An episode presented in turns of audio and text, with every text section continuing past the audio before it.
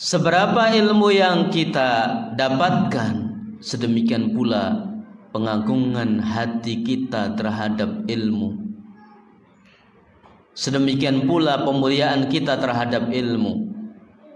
Maka bagi yang mendapatkan hidayah setelah umur 35, mendapatkan hidayah setelah 45, jangan pesimis, tetap at-tafaul, tetap optimis karena para sahabat juga banyak yang mereka mendapatkan hidayah setelah di atas 40.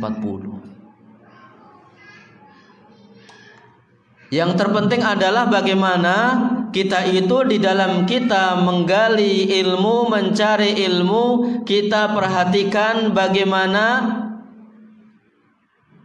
langkah-langkahnya, faedah-faedah, kesimpulan-kesimpulan, ya rambu-rambu agar supaya kita ini mendapatkan ilmu yang barakah, ilmu yang nafi yang berbuah dengan amal saleh dan juga berbuah dengan perjuangan-perjuangan untuk al-Islam wal muslimin.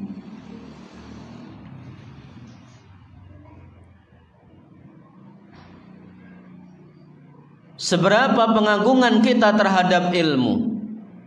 Seberapa pemuliaan kita terhadap ilmu maka sedemikianlah bagian ilmu yang Allah berikan pada dirinya. Maka ma'asyiral muslimin wal muslimat para ikhwah wal akhwat fid din arsadani Allah wa iyyakum jami'a yang kita pinta kepada Allah adalah ilmu nafi' seberapa Allah kasih tapi yang kita pinta adalah al ilmu nafi al muthmir al amal as salih wa dakwah ila rabbil alamin. Yang kita pinta kepada Allah Allahumma inni as'aluka ilman nafi'an wa rizqan tayyiban wa amalan mutaqabbalah. Yang kita minta adalah Allahumma inna na'udzubika min ilmin la yanfa' wa min qalbin la yakhsha wa min nafsin la tasba wa min du'ain la yustajabulah yang kita pinta adalah Allahumma faqih da, faqihna fid din wa alimna at-ta'wil Jangan kita merasa bahwa diri kita adalah orang yang alim yang sudah mendapatkan ilmu yang nafi yang mubarakah. Kita masih banyak kekurangan yang ada pada diri kita semua. Ya.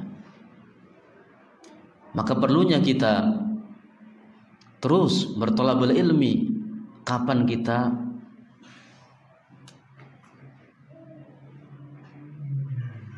diberi oleh Allah Subhanahu wa taala kemudahan bermajelis ilmu.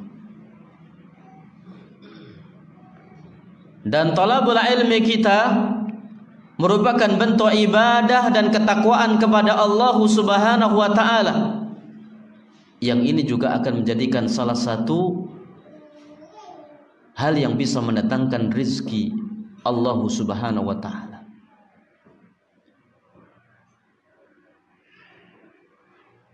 Jangan kita anggap waktu-waktu kita yang kita manfaatkan untuk al-ilmu, untuk al-amalu saleh, untuk perjuangan di jalan Allah Subhanahu wa taala Allah tidak menghitungnya. Semua dihitung sama Allah Subhanahu wa taala. Yang nanti dia akan terkejut dan juga banyak orang-orang terkejut akan melihat dirinya.